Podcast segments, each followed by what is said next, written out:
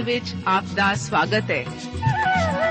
ਪ੍ਰਿਯ ਸ਼ਰੋਤਾ, ਇਹ ਸਾਚੀ ਬਾਣੀ ਕੀ ਹੈ? ਇਹ ਸਾਚੀ ਬਾਣੀ ਕਿਹਦੀ ਹੈ? ਹੋਰ ਇਹ ਸਾਨੂੰ ਕਿੱਥੇ ਮਿਲੂਗੀ? ਸ਼ਰੋਤਾ, ਇਹ ਸਾਚੀ ਬਾਣੀ ਦਾ ਸਾਡੇ ਜੀਵਨ 'ਚ ਕੀ ਲਾਭ ਹੈ? ਇਹਦਾ ਸਾਡੇ ਜੀਵਨ 'ਚ ਕੀ ਮੋਲ ਹੈ? ਇਹ ਸਾਰੇ ਪ੍ਰਸ਼ਨਾਂ ਦਾ ਉੱਤਰ ਸਾਨੂੰ ਇੱਕੋ ਹੀ ਜਗ੍ਹਾ 'ਚ ਲੱਭ ਸਕਦਾ ਹੈ। ਹੋਰ ਉਹ ਹੈ ਜੀਵਿਤ ਵਚਨ, ਧਰਮ ਸ਼ਾਸਤਰ, ਬਾਈਬਲ।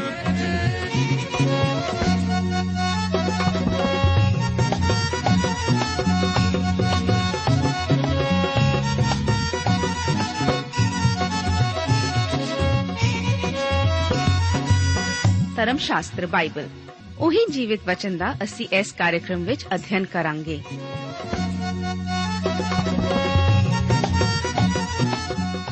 ਤੇ ਹੁਣ ਪਵਿੱਤਰ ਸ਼ਾਸਤਰ ਬਾਈਬਲ ਦਾ ਅਧਿਐਨ ਸ਼ੁਰੂ ਕਰਨ ਤੋਂ ਪਹਿਲਾਂ, ਆਈਏ ਅਸੀਂ ਆਪਣੇ ਮਨਾਂ ਨੂੰ ਤਿਆਰ ਕਰੀਏ ਇਸ ਭਜਨ ਦੁਆਰਾ।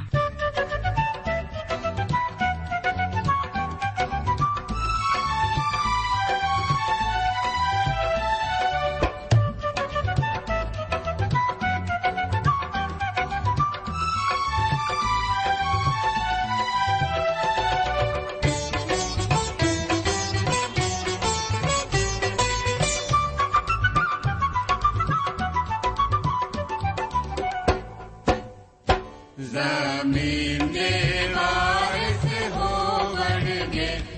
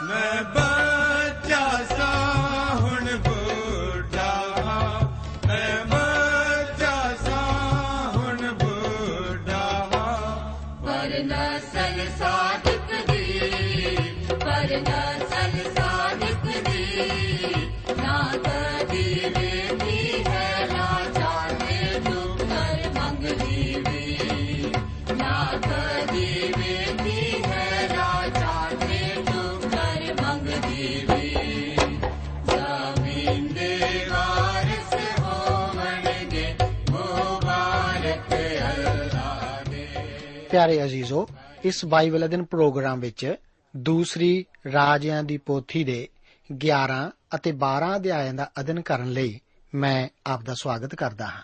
ਆਓ ਸ਼ੁਰੂਆਤ ਕਰਦੇ ਹਾਂ 11 ਅਧਿਆਇ ਨਾਲ। ਇਹਨਾਂ ਦੋ ਅਧਿਆਇਆਂ ਦਾ ਮੁੱਖ ਵਿਸ਼ਾ ਯਹੋ ਆਸ਼ ਦਾ ਚੰਗਾ ਰਾਜ ਹੈ। ਆਹਾਬ ਅਤੇ ਇਜ਼ਬਲ ਦੀ ਕਹਾਣੀ ਵਾਲਾ ਭਾਗ ਇੰਨਾ ਜ਼ਿਆਦਾ ਚੰਗਾ ਨਹੀਂ ਸੀ। ਅਤੇ ਆਪ ਸ਼ਾਇਦ ਸੋਚਦੇ ਹੋਵੋਗੇ ਕਿ ਅਸੀਂ ਹੁਣ ਉਹਨਾਂ ਨਾਲੋਂ ਸੁਰਖਰੂ ਹੋ ਗਏ ਹਾਂ, ਪਰ ਅਸੀਂ ਅਜੇ ਅਜਿਹਾ ਨਹੀਂ ਕਰ ਸਕੇ। ਇਹ ਤਾਂ ਸੱਚ ਹੈ ਕਿ ਯੇਹੂ ਨੇ ਇਸਰਾਇਲ ਦੇ ਸਾਰੇ ਉੱਤਰੀ ਰਾਜ ਵਿੱਚ ਆਹਾਬ ਦੀ ਅੰਸ਼ ਦਾ ਨਾਸ਼ ਕਰ ਦਿੱਤਾ ਸੀ, ਪਰ ਆਹਾਬ ਅਤੇ ਇਜ਼ਬਲ ਦੀ ਇੱਕ ਧੀ ਯਹੂਦਾ ਦੇ ਦੱਖਣੀ ਰਾਜ ਵਿੱਚ ਵਿਆਹੀ ਗਈ ਸੀ ਅਤੇ ਇਸ ਸਮੇਂ ਉਹ ਰਾਣੀ ਮਾਂ ਬਣੀ ਹੋਈ ਸੀ। ਯਾਦ ਕਰੋ ਕਿ ਉਹ ਵੀ ਅਜੇ ਆਪਣੇ ਮਾਂ-ਬਾਪ ਵਾਂਗ ਸਭ ਤੋਂ ਘਟੀਆ ਔਰਤ ਹੀ ਸੀ। ਉਸ ਦਾ ਨਾਮ ਅਥਲਿਆਇਆ ਸੀ ਅਤੇ ਉਹ ਇੱਕ ਨਾ ਮੰਨਿਆ ਜਾਣ ਵਾਲਾ ਭਿਆਨਕ ਕੰਮ ਕਰਨ ਜਾ ਰਹੀ ਹੈ। 11 ਅਧਿਆਏ ਉਸ ਦੀਆਂ ਪਹਿਲੀਆਂ ਤਿੰਨ ਆਇਤਾਂ ਵਿੱਚ ਅਥਲਿਆ ਦੁਆਰਾ ਆਪਣੇ ਬੱਚਿਆਂ ਦੇ ਬੱਚਿਆਂ ਨੂੰ ਵੱਢਣ ਦਾ ਜ਼ਿਕਰ ਇਸ ਤਰ੍ਹਾਂ ਹੈ। ਜਦ ਅਹਜ਼ਿਆ ਦੀ ਮਾਤਾ ਅਥਲਿਆ ਨੇ ਵੇਖਿਆ ਭਈ ਮੇਰਾ ਪੁੱਤਰ ਮਰ ਗਿਆ ਤਾਂ ਉਸ ਨੇ ਉੱਠ ਕੇ ਸਾਰੇ ਰਾਜਵੰਸ਼ ਦਾ ਨਾਸ਼ ਕਰ ਦਿੱਤਾ।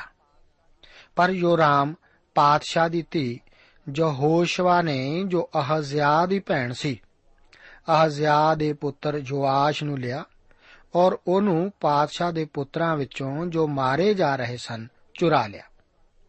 ਉਹਨੇ ਉਹਦੀ ਦਾਈ ਸਣੇ ਉਹਨੂੰ ਸੌਣ ਵਾਲੀ ਕੋਠੜੀ ਵਿੱਚ ਅਥਲਿਆ ਦੇ ਅੱਗੋਂ ਅਜਿਹਾ ਲੁਕਾਇਆ ਭਈ ਉਹ ਮਾਰਿਆ ਨਾ ਗਿਆ। ਔਰ ਯਹੋਵਾ ਦੇ ਭਵਨ ਵਿੱਚ ਉਸ ਦੇ ਨਾਲ 6 ਵਰੇ ਲੁਕਿਆ ਰਿਹਾ ਔਰ ਅਥਲਿਆ ਦੇਸ ਉੱਤੇ ਰਾਜ ਕਰਦੀ ਰਹੀ। ਜਦੋਂ ਤੱਕ ਆਹਾਜ਼ਿਆ ਜ਼ਿੰਦਾ ਸੀ, ਅਥਲਿਆ ਅਸਲ ਵਿੱਚ ਰਾਣੀ ਮਾਂ ਬਣੀ ਰਹੀ, ਕਿਉਂਕਿ ਉਸ ਨੇ ਆਪਣੇ ਪੁੱਤਰ ਉੱਤੇ ਨਿਯੰਤਰਣ ਬਣਾਈ ਰੱਖਿਆ ਸੀ। ਉਹ ਵੀ ਠੀਕ ਈਜ਼ਵਲ ਵਰਗੀ ਹੀ ਸੀ। ਹੁਣ ਜਦੋਂ ਆਹਾਜ਼ਿਆ ਮਰ ਗਿਆ ਸੀ ਅਤੇ ਉਸ ਦੇ ਕਿਸੇ ਪੁੱਤਰ ਨੇ ਹੀ ਰਾਜ ਗੱਦੀ ਉੱਤੇ ਬੈਠਣਾ ਸੀ ਅਥਲਿਆ ਨੂੰ ਇਹ ਪਸੰਦ ਨਹੀਂ ਸੀ ਉਸ ਨੂੰ ਡਰ ਸੀ ਕਿ ਉਹ ਉਸ ਉੱਤੇ ਕਾਬੂ ਨਹੀਂ ਰੱਖ ਸਕੇਗੀ ਅਤੇ ਇਸ ਤਰ੍ਹਾਂ ਉਹ ਆਪਣੀ ਪਦਵੀ ਵੀ ਖੋ ਬੈਠੇਗੀ। ਇਸ ਲਈ ਉਸ ਨੇ ਕੀ ਕੀਤਾ? ਉਸ ਨੇ ਜੋ ਵੀ ਹੱਥ ਆਇਆ, ਦਾਊਦ ਦੀ ਅੰਸ਼ ਦੇ ਸਾਰੇ ਵੱਢ ਸੁੱਟੇ ਸਨ। ਉਸ ਨੇ ਤਾਂ ਦਾਊਦ ਦੀ ਅੰਸ਼ ਦਾ ਹੀ ਸਰਵਨਾਸ਼ ਕਰਨ ਦੀ ਕੋਸ਼ਿਸ਼ ਕੀਤੀ ਸੀ। ਇਹ ਵੀ ਸ਼ੈਤਾਨ ਦੁਆਰਾ ਪ੍ਰਭੂ ਯੀਸ਼ੂ ਮਸੀਹ ਨਾਲ ਜੋੜਨ ਵਾਲੀ ਦਾਊਦ ਦੀ ਅੰਸ਼ ਨੂੰ ਨਾਸ਼ ਕਰਨ ਦੀ ਇੱਕ ਹੋਰ ਕੋਸ਼ਿਸ਼ ਸੀ। ਸ਼ੈਤਾਨ ਨੇ ਇਸ ਤਰ੍ਹਾਂ ਮੁਕਤੀ ਦਾਤੇ ਦੇ ਜਨਮ ਨੂੰ ਰੋਕਣ ਲਈ ਦਾਊਦ ਦੇ ਘਰਾਣੇ ਦਾ ਸਰਵਨਾਸ਼ ਕਰਨ ਦੀ ਕੋਸ਼ਿਸ਼ ਵੀ ਕੀਤੀ ਸੀ। ਵੱਖ-ਵੱਖ ਸਮਿਆਂ ਤੇ ਸ਼ੈਤਾਨ ਨੇ ਯਹੂਦੀਆਂ ਨੂੰ ਨਾਸ਼ ਕਰਨ ਦੀ ਕੋਸ਼ਿਸ਼ ਕੀਤੀ ਸੀ। ਮਿਸਰ ਵਿੱਚ ਪਰਮੇਸ਼ਵਰ ਨੇ ਮੂਸਾ ਦੀ ਸੰਭਾਲ ਕੀਤੀ ਅਤੇ ਯਹੂਦੀ ਨਹੀਂ ਸੀ ਨਾਸ਼ ਕੀਤੇ ਗਏ। ਪਰ ਮਿਸਰ ਨੂੰ ਛੱਡ ਕੇ ਜਾਣ ਦਿੱਤੇ ਗਏ ਸਨ। ਹਾਮਾਨ ਨੇ ਵੀ ਅਸਤਰ ਦੀ ਪੋਥੀ ਵਿੱਚ ਯਹੂਦੀਆਂ ਨੂੰ ਮਾਰਨ ਦੀ ਵਿਉਂਤ ਬਣਾਈ ਸੀ, ਪਰ ਇਹ ਸਿਰੇ ਨਹੀਂ ਸੀ ਚੜਨ ਦਿੱਤੀ ਗਈ। ਸ਼ੈਤਾਨ ਦਾ ਹੱਥ ਇਹੋ ਜਿਹੀਆਂ ਸਾਰੀਆਂ ਕੋਸ਼ਾਂ ਦੇ ਪਿੱਛੇ ਸੀ। ਹੁਣ ਇੱਥੇ ਇਹ ਔਰਤ ਅਥਲਿਆ ਹੈ, ਜੋ ਕਿ ਦਾਊਦ ਦੀ ਅੰਸ਼ ਦਾ ਨਾਸ਼ ਕਰਨ ਦੀ ਕੋਸ਼ਿਸ਼ ਕਰ ਰਹੀ ਹੈ। ਭਾਵੇਂ ਉਸਨੇ ਸੋਚਿਆ ਕਿ ਉਸਨੇ ਉਹਨਾਂ ਸਾਰਿਆਂ ਦਾ ਨਾਸ਼ ਕਰ ਦਿੱਤਾ ਹੈ, ਪਰ ਇੱਕ ਜ਼ਰੂਰ ਉਸ ਤੋਂ ਬਚ ਗਿਆ ਸੀ, ਜਿਸ ਬਾਰੇ ਸਾਨੂੰ ਇੱਥੇ ਦੱਸਿਆ ਗਿਆ ਹੈ। ਉਹ ਆਪਣੇ ਪੁੱਤਰ ਦੇ ਮਰਨ ਤੋਂ ਬਾਅਦ ਰਾਜ ਗੱਦੀ ਉੱਤੇ ਬੈਠੀ ਅਤੇ ਕਈ ਸਾਲ ਉਹ ਇਕੱਲੀ ਹੀ ਰਾਜ ਕਰਦੀ ਰਹੀ। ਉਹ ਕਰਨਾ ਵੀ ਇਸੇ ਤਰ੍ਹਾਂ ਚਾਹੁੰਦੀ ਸੀ। ਪਰ ਇਸ ਸਾਰੇ ਸਮੇਂ ਦੇ ਦੌਰਾਨ ਯਹੋਆਸ਼ ਵੱਧਦਾ ਫੁੱਲਦਾ ਜਾ ਰਿਹਾ ਸੀ। 11 ਅਧਿਆਏ ਦੀਆਂ 4 ਤੋਂ 7 ਅਤੇ 11 ਅਤੇ 12 ਆਇਤਾਂ ਵਿੱਚ ਯਹੋਆਸ਼ ਦੇ ਯਹੂਦਾ ਦੀ ਰਾਜਗੱਦੀ ਉੱਤੇ ਬੈਠਣ ਦਾ ਜ਼ਿਕਰ ਇਸ ਤਰ੍ਹਾਂ ਹੈ। ਪਰੰਤੂ 7ਵੇਂ ਵਰੇ ਯਹੋਯਾਦਾ ਨੇ ਕਾਰੀਆਂ ਤੇ ਪਹਿਰੇਦਾਰਾਂ ਦੇ 100-100 ਦੇ ਸਰਦਾਰਾਂ ਨੂੰ ਸੱਦ ਘੱਲਿਆ ਔਰ ਉਹਨਾਂ ਨੂੰ ਆਪਣੇ ਕੋਲ ਯਹੋਵਾ ਦੇ ਭਵਨ ਵਿੱਚ ਲਿਆਇਆ ਔਰ ਜਦ ਉਹਨੇ ਉਹਨਾਂ ਨਾਲ ਨੇਮ ਬੰਨਿਆ ਔਰ ਯਹੋਵਾ ਦੇ ਭਵਨ ਵਿੱਚ ਉਹਨਾਂ ਨੂੰ ਸੌਂ ਖਵਾਈ ਤਾਂ ਉਹਨੇ ਉਹਨਾਂ ਨੂੰ ਪਾਤਸ਼ਾਹ ਦਾ ਪੁੱਤਰ ਵਿਖਾਇਆ। ਔਰ ਉਹਨਾਂ ਨੂੰ ਇਹ ਹੁਕਮ ਦਿੱਤਾ ਕਿ ਤੁਸੀਂ ਆਹ ਕੰਮ ਕਰਨਾ। ਤੁਹਾਡੇ ਵਿੱਚੋਂ ਇੱਕ ਤਿਹਾਈ ਸਬਤ ਨੂੰ ਆ ਕੇ ਪਾਤਸ਼ਾਹ ਦੇ ਮਹਿਲ ਉੱਤੇ ਪਹਿਰਾ ਦੇਣਗੇ ਔਰ ਇੱਕ ਤਿਹਾਈ ਸੂਰ ਨਾਮੀ ਫਾਟਕ ਉੱਤੇ ਔਰ ਇੱਕ ਤਿਹਾਈ ਪਹਿਰੇਦਾਰਾਂ ਦੇ ਪਿਛਵਾੜੇ ਦੇ ਫਾਟਕ ਉੱਤੇ। ਇਸ ਤਰ੍ਹਾਂ ਤੁਸੀਂ ਮਹਿਲ ਉੱਤੇ ਪਹਿਰਾ ਦੇਣਾ ਅਤੇ ਤੁਹਾਡੇ ਦੋ ਜਥੇ, ਉਹ ਸਭੇ ਜਿਹੜੇ ਸਬਤ ਨੂੰ ਬਾਹਰ ਨਿਕਲਦੇ ਹਨ, ਪਾਤਸ਼ਾਹ ਦੇ ਨੇੜੇ ਰਹਿ ਕੇ ਜੋ ਹੋਵਾ ਦੇ ਭਵਨ ਦੀ ਰਾਖੀ ਕਰਨ। ਅੱਗੇ 11 ਤੋਂ 12 ਆਇਤਾਂ ਵਿੱਚ ਵਚਨ ਹਨ, ਔਰ ਪਹਿਰੇਦਾਰ ਆਪਣੇ ਆਪਣੇ ਹਥਿਆਰ ਹੱਥ ਵਿੱਚ ਲੈ ਕੇ, ਭਵਨ ਦੇ ਸੱਜੇ ਖੂੰਜਿਓਂ ਲੈ ਕੇ, ਭਵਨ ਦੇ ਖੱਬੇ ਖੂੰਜੇ ਤਾਈਂ ਜਗਵੇਦੀ ਦੇ ਭਵਨ ਦੇ ਲਾਗੇ ਪਾਤਸ਼ਾਹ ਦੇ ਚੁਫੇਰੇ ਖੜੇ ਹੋ ਗਏ। ਤਦ ਉਸਨੇ ਪਾਤਸ਼ਾਹ ਦੇ ਪੁੱਤਰ ਨੂੰ ਬਾਹਰ ਲਿਆ ਕੇ ਉਸ ਦੇ ਉੱਤੇ ਮੁਕਟ ਰੱਖਿਆ ਔਰ ਸਾਖੀਨਾਮਾ ਵੀ ਦਿੱਤਾ। ਸੋ ਉਹਨਾਂ ਨੇ ਉਹਨੂੰ ਪਾਤਸ਼ਾਹ ਬਣਾਇਆ ਔਰ ਉਹਨੂੰ ਮਸਾ ਕੀਤਾ। ਔਰ ਤਾਲੀਆਂ ਵਜਾਈਆਂ ਤੇ ਆਖਿਆ, ਪਾਤਸ਼ਾਹ, ਜਿਉਂਦਾ ਰਹੇ। ਜਦੋਂ ਯਹੋਆਸ਼ ਜਿਸ ਨੂੰ ਕਦੇ ਵੀ ਯਹੋਆਸ ਵੀ ਆਖਿਆ ਜਾਂਦਾ ਹੈ 7 ਸਾਲਾਂ ਦਾ ਸੀ, ਤਦ ਯਹੋਯਾਦਾ ਨੇ ਕਾਰੀਆਂ ਤੇ ਪਹਿਰੇਦਾਰਾਂ ਨੂੰ ਸੱਦਿਆ। ਉਸ ਨੇ ਉਹਨਾਂ ਨੂੰ ਇਹ ਦੱਸਿਆ ਕਿ ਰਾਜੇ ਦਾ ਇੱਕ ਪੁੱਤਰ ਜ਼ਿੰਦਾ ਹੈ। ਜਦੋਂ ਉਹਨਾਂ ਨੂੰ ਇਹ ਪਤਾ ਲੱਗਾ ਕਿ ਦਾਊਦ ਦੀ ਅੰਸ਼ ਵਿੱਚੋਂ ਇੱਕ ਪੁੱਤਰ ਜ਼ਿੰਦਾ ਹੈ, ਤਦ ਉਹਨਾਂ ਦੇ ਦਿਲ ਉਤਸ਼ਾਹ ਆਨੰਦ ਅਤੇ ਆਸ ਨਾਲ ਬਾਗ-ਬਾਗ ਹੋ ਉੱਠੇ। ਹੁਣ ਉਹ ਇਸ ਔਰਤ ਅਥਲਿਆ ਤੋਂ ਕਾਫੀ ਤੰਗ ਆ ਚੁੱਕੇ ਸਨ। ਉਹਨਾਂ ਨੇ ਉਸ ਨੂੰ ਰਾਜ ਗੱਦੀ ਤੋਂ ਲਾਉਣ ਦਾ ਮੌਕਾ ਭਾਲਿਆ। ਉਹਨਾਂ ਨੇ ਰਾਜੇ ਨੂੰ ਆਪਣੇ ਹੱਥਾਂ ਵਿੱਚ ਹਥਿਆਰ ਲਿਆ। ਇੱਧਰ ਉੱਧਰ ਘੁਮਾਉਣਾ ਹੁੰਦਾ ਸੀ। ਇਸ ਛੋਟੇ ਬਾਲਕ ਦੀ ਜਿੰਦ ਦੀ ਰੱਖਿਆ ਕਰਨ ਲਈ ਬਹੁਤ ਸਾਵਧਾਨੀ ਵਰਤੀ ਜਾ ਰਹੀ ਸੀ, ਕਿਉਂਕਿ ਜੇਕਰ ਅਥਲਿਆ ਆਪਣੀ ਪਹੁੰਚ ਉਸ ਤੱਕ ਬਣਾ ਸਕਣ ਦੇ ਯੋਗ ਹੋ ਜਾਂਦੀ, ਤਾਂ ਉਸ ਬਾਲਕ ਨੂੰ ਕਦੇ ਵੀ ਜਿੰਦਾ ਨਹੀਂ ਸੀ ਛੱਡਣ ਲੱਗੀ। ਉਹ ਭਾਵੇਂ ਉਸ ਦਾ ਆਪਣਾ ਹੀ ਪੋਤਾ ਸੀ, ਪਰ ਉਸ ਨੇ ਉਸ ਨੂੰ ਜਿੰਦਾ ਨਹੀਂ ਸੀ ਛੱਡਣਾ। ਇਹ ਔਰਤ ਵੀ ਇਜ਼ਬਲ ਵਾਂਗ ਹੀ ਬੇਰਹਿਮ ਸੀ। ਇਸ ਤਰ੍ਹਾਂ ਇਸ ਬਾਲਕ ਦੀ ਪੂਰੀ ਤਰ੍ਹਾਂ ਰੱਖਿਆ ਕੀਤੀ ਜਾਂਦੀ ਸੀ, ਜਦੋਂ ਤੱਕ ਕਿ ਉਸ ਨੂੰ ਲੋਕਾਂ ਦੇ ਸਾਹਮਣੇ ਪੇਸ਼ ਨਹੀਂ ਸੀ ਕੀਤਾ ਜਾਂਦਾ। ਦੱਖਣੀ ਰਾਜ ਦੇ ਲੋਕਾਂ ਵਿੱਚ ਦਾਊਦ ਦੀ ਅੰਸ਼ ਵਿੱਚੋਂ ਇੱਕ ਰਾਜੇ ਨੂੰ ਰਾਜ ਦਾ ਤਾਜ ਪਹਿਨਾਉਣ ਵਾਲਾ ਇਹ ਇੱਕ ਮਹਾਨ ਦਿਨ ਸੀ। ਕੁਝ ਸਮੇਂ ਤੋਂ ਤਾਂ ਇਹ ਸਭ ਕੁਝ ਬਹੁਤ ਨਿਰਾਸ਼ਾਜਨਕ ਜਾਪਦਾ ਆ ਰਿਹਾ ਸੀ। ਹੁਣ 11 ਅਧਿਆਏ ਉਸ ਦੀਆਂ 13 ਤੋਂ 16 ਆਇਤਾਂ ਵਿੱਚ ਅਥਲਿਆ ਦੇ ਮਾਰੇ ਜਾਣ ਦਾ ਜ਼ਿਕਰ ਇਸ ਤਰ੍ਹਾਂ ਹੈ। ਅਥਲਿਆ ਦੇ ਪਹਿਰੇਦਾਰਾਂ ਔਰ ਲੋਕਾਂ ਦੇ ਰੌਲਾ ਸੁਣਿਆ। ਤਾਂ ਉਹ ਲੋਕਾਂ ਕੋਲ ਯਹੋਵਾ ਦੇ ਭਵਨ ਵਿੱਚ ਆਈ ਔਰ ਜਦ ਨਿਗਾਹ ਕੀਤੀ ਤਾਂ ਵੇਖੋ, ਰੀਤੀ ਅਨੁਸਾਰ ਪਾਤਸ਼ਾਹ ਥੰਮ ਦੇ ਕੋਲ ਖਲੋਤਾ ਸੀ ਔਰ ਸਰਦਾਰ ਤੇ ਤੁਰੀ ਵਜਾਉਣ ਵਾਲੇ ਪਾਤਸ਼ਾਹ ਦੇ ਕੋਲ ਸਨ ਔਰ ਦੇਸ਼ ਦੇ ਸਾਰੇ ਲੋਕ ਖੁਸ਼ੀਆਂ ਮਨਾਉਂਦੇ ਔਰ ਤੁਰੀਆਂ ਵਜਾਉਂਦੇ ਸਨ। ਸੋ ਅਥਲਿਆ ਨੇ ਆਪਣੇ ਲੀੜੇ ਪਾੜੇ ਔਰ ਉੱਚੀ ਦਿੱਤੀ ਬੋਲੀ, ਗਦਰ ਵੇ ਗਦਰ। ਤਾਂ ਜੋ ਹੋਇਆ ਦਾ ਜਾਜਕ ਨੇ 100-100 ਦੇ ਸਰਦਾਰਾਂ ਨੂੰ ਜੋ ਲਸ਼ਕਰ ਦੇ ਹਾਕਮ ਸਨ ਆਗਿਆ ਦਿੱਤੀ ਔਰ ਉਹਨਾਂ ਨੂੰ ਆਖਿਆ, ਉਹਨੂੰ ਪਾਲਾਂ ਦੇ ਵਿਚਕਾਰੋਂ ਲੈ ਜਾਓ ਔਰ ਜੇ ਕੋਈ ਉਹਦੇ ਪਿੱਛੇ ਆਵੇ, ਤੁਸੀਂ ਉਸ ਨੂੰ ਤਲਵਾਰ ਨਾਲ ਮਾਰਨਾ। ਕਿਉਂ ਜੋ ਜਾਜਕ ਨੇ ਆਖਿਆ, ਭਈ ਉਹ ਯਹੋਵਾ ਦੇ ਭਵਨ ਵਿੱਚ ਮਾਰੀ ਨਾ ਜਾਵੇ।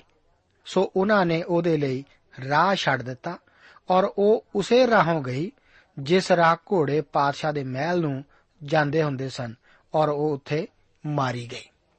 ਸੱਚਮੁੱਚ ਇਸ ਵਕਤ ਅਥਲਿਆ ਨੂੰ ਰਾਜੇ ਦੇ ਗੱਦੀ ਉੱਤੇ ਬਿਠਾਉਣ ਅਤੇ ਤਾਜ ਸਜਾਉਣ ਵਕਤ ਨਹੀਂ ਸੀ ਬੁਲਾਇਆ ਗਿਆ। ਸ਼ਾਇਦ ਉਹ ਇਸ ਵਕਤ ਸਿਯੋਨ ਪਹਾੜ ਉੱਤੇ ਦਾਊਦ ਦੇ ਮਹਿਲ ਵਿੱਚ ਸੀ, ਜੋ ਕਿ ਹੈਕਲ ਦੇ ਖੇਤਰ ਦੇ ਠੀਕ ਉੱਪਰ ਵੱਲ ਸਥਿਤ ਸੀ। ਉਸਨੇ ਜਦੋਂ ਹੈਕਲ ਦੇ ਖੇਤਰ ਵਿੱਚ ਲੋਕਾਂ ਦੀ ਆਵਾਜ਼ ਅਤੇ ਰੌਲੇ ਵਿੱਚ ਜਸ਼ਨ ਮਨਾਉਂਦਿਆਂ ਸੁਣਿਆ, ਤਾਂ ਉਹ ਇਹ ਦੇਖਣ ਲਈ ਉੱਥੇ ਗਈ ਕਿ ਉੱਥੇ ਹੋ ਕੀ ਰਿਹਾ ਸੀ? ਇਹ ਸੱਚਮੁੱਚ ਅਥਲਿਆ ਦੀ ਨਜ਼ਰ ਵਿੱਚ ਇੱਕ ਗਦਰ ਹੀ ਸੀ। ਅਥਲਿਆ ਨੇ ਭੱਜ ਨਿਕਲਣ ਦੀ ਕੋਸ਼ਿਸ਼ ਕੀਤੀ। ਹੁਣ ਉਸ ਕੋਲ ਆਪਣੇ ਵਾਸਤੇ ਕੋਈ ਮੌਕਾ ਨਹੀਂ ਸੀ ਕਿ ਉਹ ਆਪਣੇ ਮਾਮਲੇ ਨੂੰ ਕਿਸੇ ਹੋਰ ਥਾਂ ਤੇ ਤਬਦੀਲ ਕਰਵਾ ਸਕੇ। ਜਿੱਥੇ ਕਿ ਉਸ ਨੂੰ ਆਪਣੇ ਨਾਲ ਅੱਛਾ ਵਰਤਾਓ ਕੀਤੇ ਜਾਣ ਦੀ ਆਸ ਹੋਵੇ। ਜਿਉਂ ਹੀ ਉਹ ਉੱਥੋਂ ਭੱਜੀ, ਉਹਨਾਂ ਨੇ ਉਸ ਨੂੰ ਮਾਰ ਦਿੱਤਾ। ਅਤੇ ਉਸ ਨੂੰ ਕੋਈ ਵੀ ਅਪੀਲ ਕਰਨ ਦਾ ਮੌਕਾ ਵੀ ਨਹੀਂ ਸੀ ਦਿੱਤਾ ਗਿਆ। ਉਹਨਾਂ ਨੇ ਇਸ ਤਰ੍ਹਾਂ ਉਸ ਤੋਂ ਛੁਟਕਾਰਾ ਪਾਇਆ, ਜੋ ਕਿ ਇਸ ਸਮੇਂ ਉਹਨਾਂ ਵਾਸਤੇ ਕਰਨਾ ਠੀਕ ਹੀ ਸੀ। 11 ਅਧਿਆਏ, ਉਸ ਦੀਆਂ 17 ਤੋਂ 21 ਆਇਤਾਂ ਵਿੱਚ ਬੇਦਾਰੀ ਦਾ ਜ਼ਿਕਰ ਇਸ ਤਰ੍ਹਾਂ ਹੈ। ਯਹੋਯਾਦਾ ਨੇ ਯਹੋਵਾ ਔਰ ਪਾਤਸ਼ਾਹ ਔਰ ਲੋਕਾਂ ਦੇ ਵਿਚਕਾਰ ਇੱਕ ਨੇਮ ਬੰਨਿਆ ਭਈ ਉਹ ਯਹੋਵਾ ਦੀ ਪਰਜਾ ਹੋਣ ਅਤੇ ਪਾਤਸ਼ਾਹ ਅਤੇ ਲੋਕਾਂ ਦੇ ਵਿਚਕਾਰ ਵੀ ਨੇਮ ਬਣਿਆ ਅਤੇ ਦੇਸ਼ ਦੇ ਸਾਰੇ ਲੋਕ ਬਾਲ ਦੇ ਮੰਦਰ ਵਿੱਚ ਵੜ ਗਏ ਔਰ ਉਸ ਨੂੰ ਢਾ ਦਿੱਤਾ।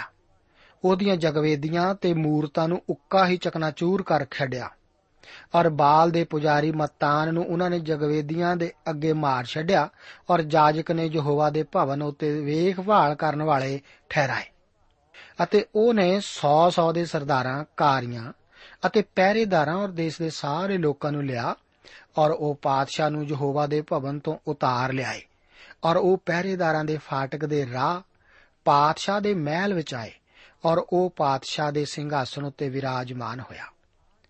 ਅਤੇ ਦੇਸ਼ ਦੇ ਸਾਰਿਆਂ ਲੋਕਾਂ ਨੇ ਖੁਸ਼ੀ ਮਨਾਈ ਔਰ ਜਦ ਉਹਨਾਂ ਨੇ ਅਥਲਿਆ ਨੂੰ ਪਾਤਸ਼ਾਹ ਦੇ ਮਹਿਲ ਵਿੱਚ ਤਲਵਾਰ ਨਾਲ ਮਾਰ ਸੁੱਟਿਆ, ਤਾਂ ਸ਼ਹਿਰ ਵਿੱਚ ਅਮਨ ਹੋ ਗਿਆ ਅਤੇ ਜਦ ਜੋ ਆਸ਼ ਰਾਜ ਕਰਨ ਲੱਗਾ ਤਾਂ ਉਹ ਸੱਤਾਂ ਵਰਿਆਂ ਦਾ ਸੀ।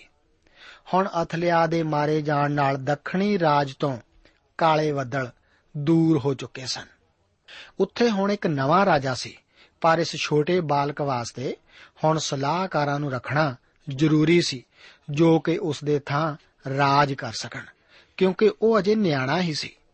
ਇਹਨਾਂ ਵਿੱਚੋਂ ਹੀ ਜੋ ਹੋਇਆਦਾ ਵੀ ਇੱਕ ਸੀ, ਜਿਸ ਨੇ ਜੋ ਆਸ਼ ਨੂੰ ਰਾਜ ਗੱਦੀ ਉੱਤੇ ਬਿਠਾਉਣ ਅਤੇ ਅਥਲਿਆ ਨੂੰ ਮਾਰਨ ਦੀ ਸਾਰੀ ਯੋਜਨਾ ਨੂੰ ਸਿਰੇ ਚਾੜਿਆ ਸੀ।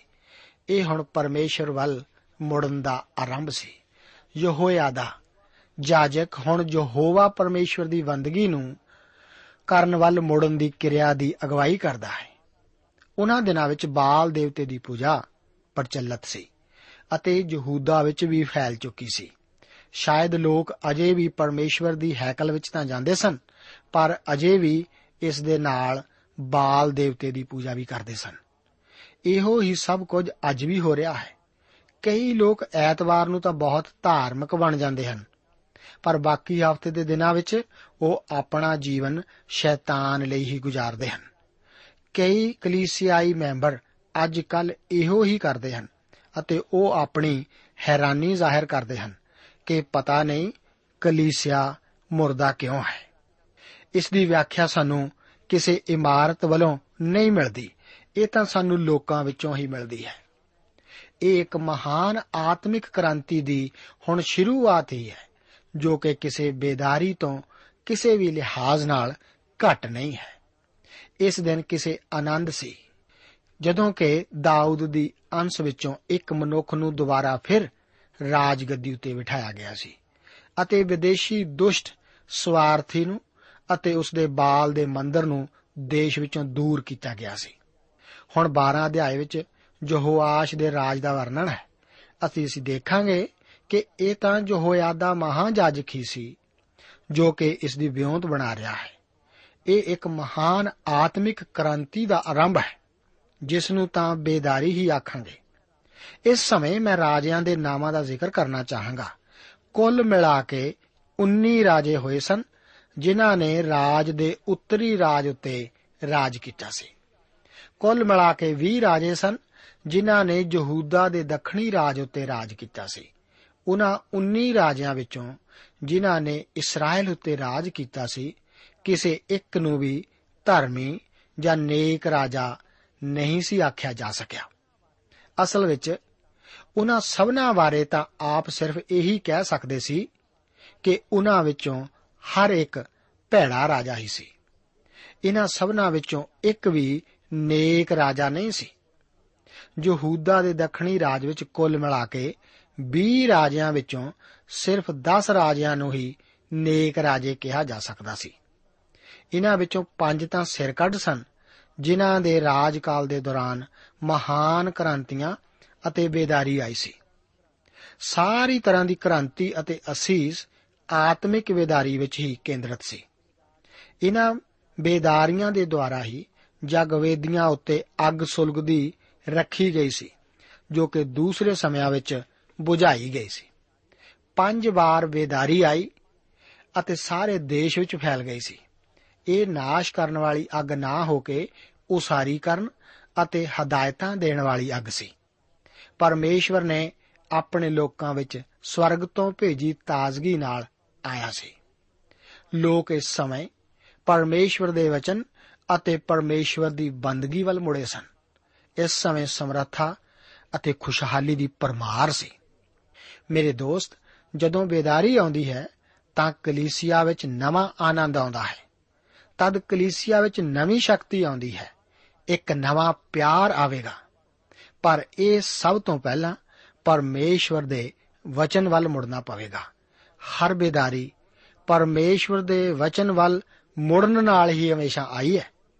ਮੇਰਾ ਵਿਅਕਤੀਗਤ ਵਿਸ਼ਵਾਸ ਹੈ ਕਿ ਅੱਜ ਵੀ ਸੱਚੀ ਬੇਦਾਰੀ ਸਾਡੇ ਵਿੱਚ ਆ ਸਕਦੀ ਹੈ। ਅਸੀਂ ਪਰਮੇਸ਼ਵਰ ਦੇ ਵਚਨ ਵਿੱਚ ਕਦੇ ਵੀ ਦੇਖਦੇ ਹਾਂ ਕਿ ਬੇਦਾਰੀ ਸੱਚੀ ਕਲੀਸਿਆ ਵਿੱਚ ਪਰਮੇਸ਼ਵਰ ਦੀ ਇੱਛਾ ਦੇ ਵਿਰੋਧ ਨਹੀਂ ਹੈ। ਇੱਕ ਵਾਰ ਮਹਾਨ ਪ੍ਰਚਾਰਕ ਆਰੇ ਟੋਰੇ ਨੇ ਇਸੇ ਤਰ੍ਹਾਂ ਆਖਿਆ ਸੀ ਕਿ ਧਰਮ ਸ਼ਾਸਤਰ ਬਾਈਬਲ ਵਿੱਚ ਇਹ ਸਿੱਖਿਆ ਨਹੀਂ ਮਿਲਦੀ ਕਿ ਬੇਦਾਰੀ ਪਰਮੇਸ਼ਵਰ ਦੀ ਇੱਛਾ ਦੇ ਵਿਰੋਧ ਹੈ। ਬਾਈਬਲ ਧਰਮ ਸ਼ਾਸਤਰ ਦੀਆਂ ਪੱਤਰੀਆਂ ਵਿੱਚ ਇਸ ਸਿੱਟੇ ਦੀ ਵਿਰੋਧਤਾ ਦਾ ਕੋਈ ਸਬੂਤ ਨਹੀਂ ਮਿਲਦਾ ਕਿ ਆਰੰਭਕ ਕਲੀਸਿਆ ਦੇ ਅਨੁਭਵਾਂ ਨੂੰ ਅੱਜ ਨਹੀਂ ਦੁਹਰਾਇਆ ਜਾ ਸਕਦਾ। ਮੇਰੇ ਦੋਸਤ, ਪਰਮੇਸ਼ਵਰ ਦੇ ਵਚਨ ਦਾ ਪ੍ਰਚਾਰ ਕਰਦੇ ਹੋਏ, ਆਓ ਅਸੀਂ ਆਪਣੀ ਜ਼ਿੰਮੇਵਾਰੀ ਪੂਰੀ ਕਰਦੇ ਜਾਈਏ ਤਾਂ ਕਿ ਪਰਮੇਸ਼ਵਰ ਸਾਡੇ ਇਸ ਯੁੱਗ ਵਿੱਚ ਆਪਣੀ ਕਿਰਪਾ ਦੇ ਅਸਲੀ ਕੰਮ ਨੂੰ ਪੂਰਾ ਕਰੇ। 12 ਅਧਿਆਏ ਵਿੱਚ ਅਸੀਂ ਜੋਆਸ਼ ਨੂੰ ਇੱਕ ਬਾਲਗ ਵਜੋਂ ਦੇਖਦੇ ਹਾਂ। 12 ਅਧਿਆਏ, ਉਸ ਦੀਆਂ 1 ਤੋਂ 9 ਆਇਤਾਂ ਦੇ ਵਚਨ ਇਸ ਪ੍ਰਕਾਰ ਹਨ। ਵਚਨ ਵਿੱਚ ਲਿਖਿਆ ਹੈ, ਜੇਹੂ ਦੇ 7ਵੇਂ ਵਰੇ ਜੋਆਸ਼ ਰਾਜ ਕਰਨ ਲੱਗਾ ਔਰ ਉਹਨੇ ਜੇਰੂਸ਼ਲਮ ਵਿੱਚ 40 ਵਰੇ ਰਾਜ ਕੀਤਾ ਔਰ ਉਹਦੀ ਮਾਤਾ ਦਾ ਨਾਮ ਸੇਬਿਆ ਸੀ ਜੋ ਬੇਰਸ਼ੇਬਾ ਦੀ ਸੀ। ਅਤੇ ਜੋਹਾਸ਼ ਆਪਣੀ ਸਾਰੀ ਉਮਰ ਜਦ ਤਾਈਂ ਜੋਹਾਦਾ ਜਾਜਕ ਉਹਨੂੰ ਸਿੱਖਿਆ ਦਿੰਦਾ ਰਿਹਾ, ਉਹ ਕੰਮ ਕਰਦਾ ਰਿਹਾ ਜੋ ਯਹੋਵਾ ਦੀ ਨਿਗਾਹ ਵਿੱਚ ਠੀਕ ਸੀ, ਤਾਂ ਵੀ ਉੱਚੇ ਥਾਂ ਉਹਨਾਂ ਨੇ ਨਾ ਢਾਹੇ ਅਜੇ ਤਾਈਂ ਲੋਕ ਉੱਚੀਆਂ ਥਾਵਾਂ ਉੱਤੇ ਬਲੀ ਚੜਾਉਂਦੇ ਔਰ ਧੂਪ ਤਗਾਉਂਦੇ ਸਨ। ਜੋਹਾਸ਼ ਨੇ ਜਾਜਕਾਂ ਨੂੰ ਆਖਿਆ, ਪਵਿੱਤਰ ਕੀਤੀਆਂ ਹੋਈਆਂ ਵਸਤਾਂ ਦਾ ਉਹ ਸਾਰਾ ਰੁਪਇਆ ਜੋ ਯਹੋਵਾ ਦੇ ਭਵਨ ਵਿੱਚ ਲਿਆਂਦਾ ਜਾਵੇ, ਅਰਥਾਤ ਗਿਣਿਆ ਹੋਇਆ ਲੋਕਾਂ ਦਾ ਰੁਪਇਆ ਅਤੇ ਉਹ ਸਭ ਰੁਪਇਆ ਜੋ ਕੋਈ ਆਦਮੀ ਆਪਣੀ ਇੱਛਾ ਨਾਲ ਯਹੋਵਾ ਦੇ ਭਵਨ ਵਿੱਚ ਲਿਆਵੇ। ਜਾਜਕ ਆਪਣੇ ਜਾਣ ਪਛਾਣਾ ਕੋਲੋਂ ਲੈ ਲਿਆ ਕਰਨ ਔਰ ਜਿੱਥੇ ਕਿਤੇ ਯਹੋਵਾ ਦੇ ਭਵਨ ਵਿੱਚ ਟੁੱਟ-ਫੁੱਟ ਹੋਵੇ, ਉਹਨਾਂ ਟੁੱਟਾਂ-ਫੁੱਟਾਂ ਦੀ ਮੁਰੰਮਤ ਕਰਨ। ਪਰ ਐਉਂ ਹੋਇਆ ਕਿ ਯਹੋਆਸ਼ ਦੇ 23ਵੇਂ ਵਰੇ ਤਾਈਂ ਜਾਜਕਾਂ ਨੇ ਭਵਨ ਦੀ ਟੁੱਟ-ਫੁੱਟ ਦੀ ਮੁਰੰਮਤ ਨਾ ਕੀਤੀ। ਉਪਰੰਤ ਯਹੋਆਸ਼ ਪਾਤਸ਼ਾਹ ਨੇ ਯਹੋਯਾਦਾ ਜਾਜਕ ਔਰ ਦੂਜੇ ਜਾਜਕਾਂ ਨੂੰ ਸੱਦ ਕੇ ਉਹਨਾਂ ਨੂੰ ਆਖਿਆ, ਤੁਸੀਂ ਭਵਨ ਦੀ ਟੁੱਟ-ਫੁੱਟ ਦਾ ਮੁਰੰਮਤ ਕਿਉਂ ਨਹੀਂ ਕਰਦੇ? ਇਸ ਲਈ ਆਪਣਿਆਂ ਜਾਣਾ ਪਛਾਣਾ ਕੋਲੋਂ ਹੁਣ ਰੁਪਇਆ ਨਾ ਲਿਓ, ਪਰ ਭਵਨ ਦੀ ਟੁੱਟ-ਫੁੱਟ ਲੈ ਲਿਓ। ਇਸ ਲਈ ਜਾਜਕਾਂ ਨੇ ਮੰਨ ਲਿਆ ਕਿ ਨਾ ਤਾਂ ਅਸੀਂ ਲੋਕਾਂ ਕੋਲੋਂ ਚਾਂਦੀ ਲਵਾਂਗੇ, ਨਾ ਭਵਨ ਦੀ ਟੁੱਟ-ਫੁੱਟ ਦੀ ਮੁਰੰਮਤ ਕਰਾਂਗੇ। ਜਦ ਯਹੋਯਾਦਾ ਜਾਜਕ ਨੇ ਇੱਕ ਸੰਦੂਕ ਲਿਆ ਔਰ ਉਹਦੇ ਢੱਕਣੇ ਵਿੱਚ ਮੋਰੀ ਕੀਤੀ। ਔਰ ਉਹਨੂੰ ਜਗਵੇਦੀ ਦੇ ਕੋਲ ਐਉਂ ਟਿਕਾਇਆ ਕਿ ਯਹੋਵਾ ਦੇ ਭਵਨ ਵਿੱਚ ਵੜਨ ਵਾਲੇ ਦੇ ਸੱਜੇ ਪਾਸੇ ਰਹੇ। ਔਰ ਉਹ ਜਾਜਕ ਜੋ ਡੇਵੜੀ ਦੀ ਰਖਵਾਲੀ ਕਰਦੇ ਸਨ, ਉਹ ਸਾਰਾ ਰੁਪਇਆ ਜੋ ਯਹੋਵਾ ਦੇ ਭਵਨ ਵਿੱਚ ਲਿਆਇਆ ਜਾਂਦਾ ਸੀ, ਉਸ ਵਿੱਚ ਪਾ ਦਿੰਦੇ ਸਨ। ਯਹੋਆਸ਼ ਨੇ ਆਪਣੀ ਰਾਜ ਕਰਨਾ 7 ਸਾਲ ਦੇ ਇੱਕ ਛੋਟੇ ਬਾਲਕ ਵੱਲੋਂ ਸ਼ੁਰੂ ਕੀਤਾ ਸੀ। ਉਹ 47 ਸਾਲਾਂ ਦੀ ਉਮਰ ਤੱਕ ਰਾਜ ਕਰਦਾ ਰਿਹਾ। ਉਸ ਦੀ ਮਾਂ ਬੇਰਸ਼ੇਬਾ ਦੀ ਸਿਵਿਆ ਸੀ। ਯਾਦ ਕਰੋ ਕਿ ਉਸ ਦੀ ਮਾਂ ਦਾ ਨਾਮ ਕਿਵੇਂ ਨਾਲ-ਨਾਲ ਵਰਣਨ ਕੀਤਾ ਗਿਆ, ਕਿਉਂਕਿ ਆਪਣੇ ਪੁੱਤਰਾਂ ਉੱਤੇ ਮਾਵਾਂ ਦਾ ਖਾਸ ਪ੍ਰਭਾਵ ਹੁੰਦਾ ਹੈ।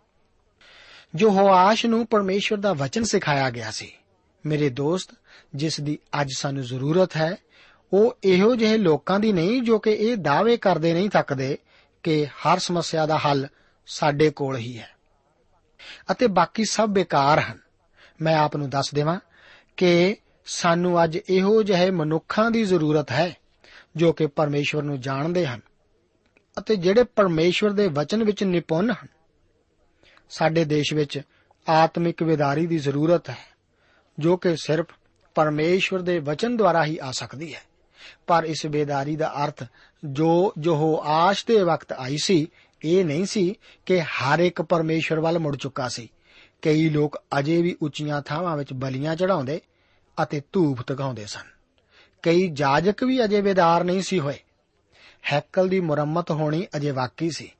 ਜਾਜਕਾਂ ਨੇ ਜੋ ਪੈਸਾ ਹੈਕਲ ਦੀ ਮੁਰੰਮਤ ਵਾਸਤੇ ਪ੍ਰਾਪਤ ਕੀਤਾ ਸੀ, ਉਹ ਆਪਣੇ ਦੂਸਰੇ ਕੰਮਾਂ ਲਈ ਇਸਤੇਮਾਲ ਕੀਤਾ ਸੀ। ਅੱਜ ਵੀ ਮਸੀਹਾਂ ਅਤੇ ਕਲੀਸਿਆਵਾਂ ਦੀ ਪਰਖ ਪੈਸੇ ਦੀ ਵਰਤੋਂ ਦੇ ਆਧਾਰ ਤੇ ਕੀਤੀ ਜਾ ਸਕਦੀ ਹੈ। ਹਰ ਜ਼ਿੰਮੇਵਾਰ ਅਹੁਦੇਦਾਰ ਇੱਕ ਆਤਮਿਕ ਮਨੁੱਖ ਹੋਣਾ ਚਾਹੀਦਾ ਹੈ। ਇਹ ਇੱਕ ਮਹੱਤਵਪੂਰਨ ਗੱਲ ਹੈ। ਇਸੇ ਕਰਕੇ ਉਹਨਾਂ ਨੂੰ ਜੰਦਰਾ ਲੱਗੀਆਂ ਹੋਈ ਇੱਕ ਗੋਲਕ ਤਿਆਰ ਕੀਤੀ ਸੀ। ਇਹ ਇੱਕ ਚੰਗਾ ਵਿਚਾਰ ਹੀ ਸੀ।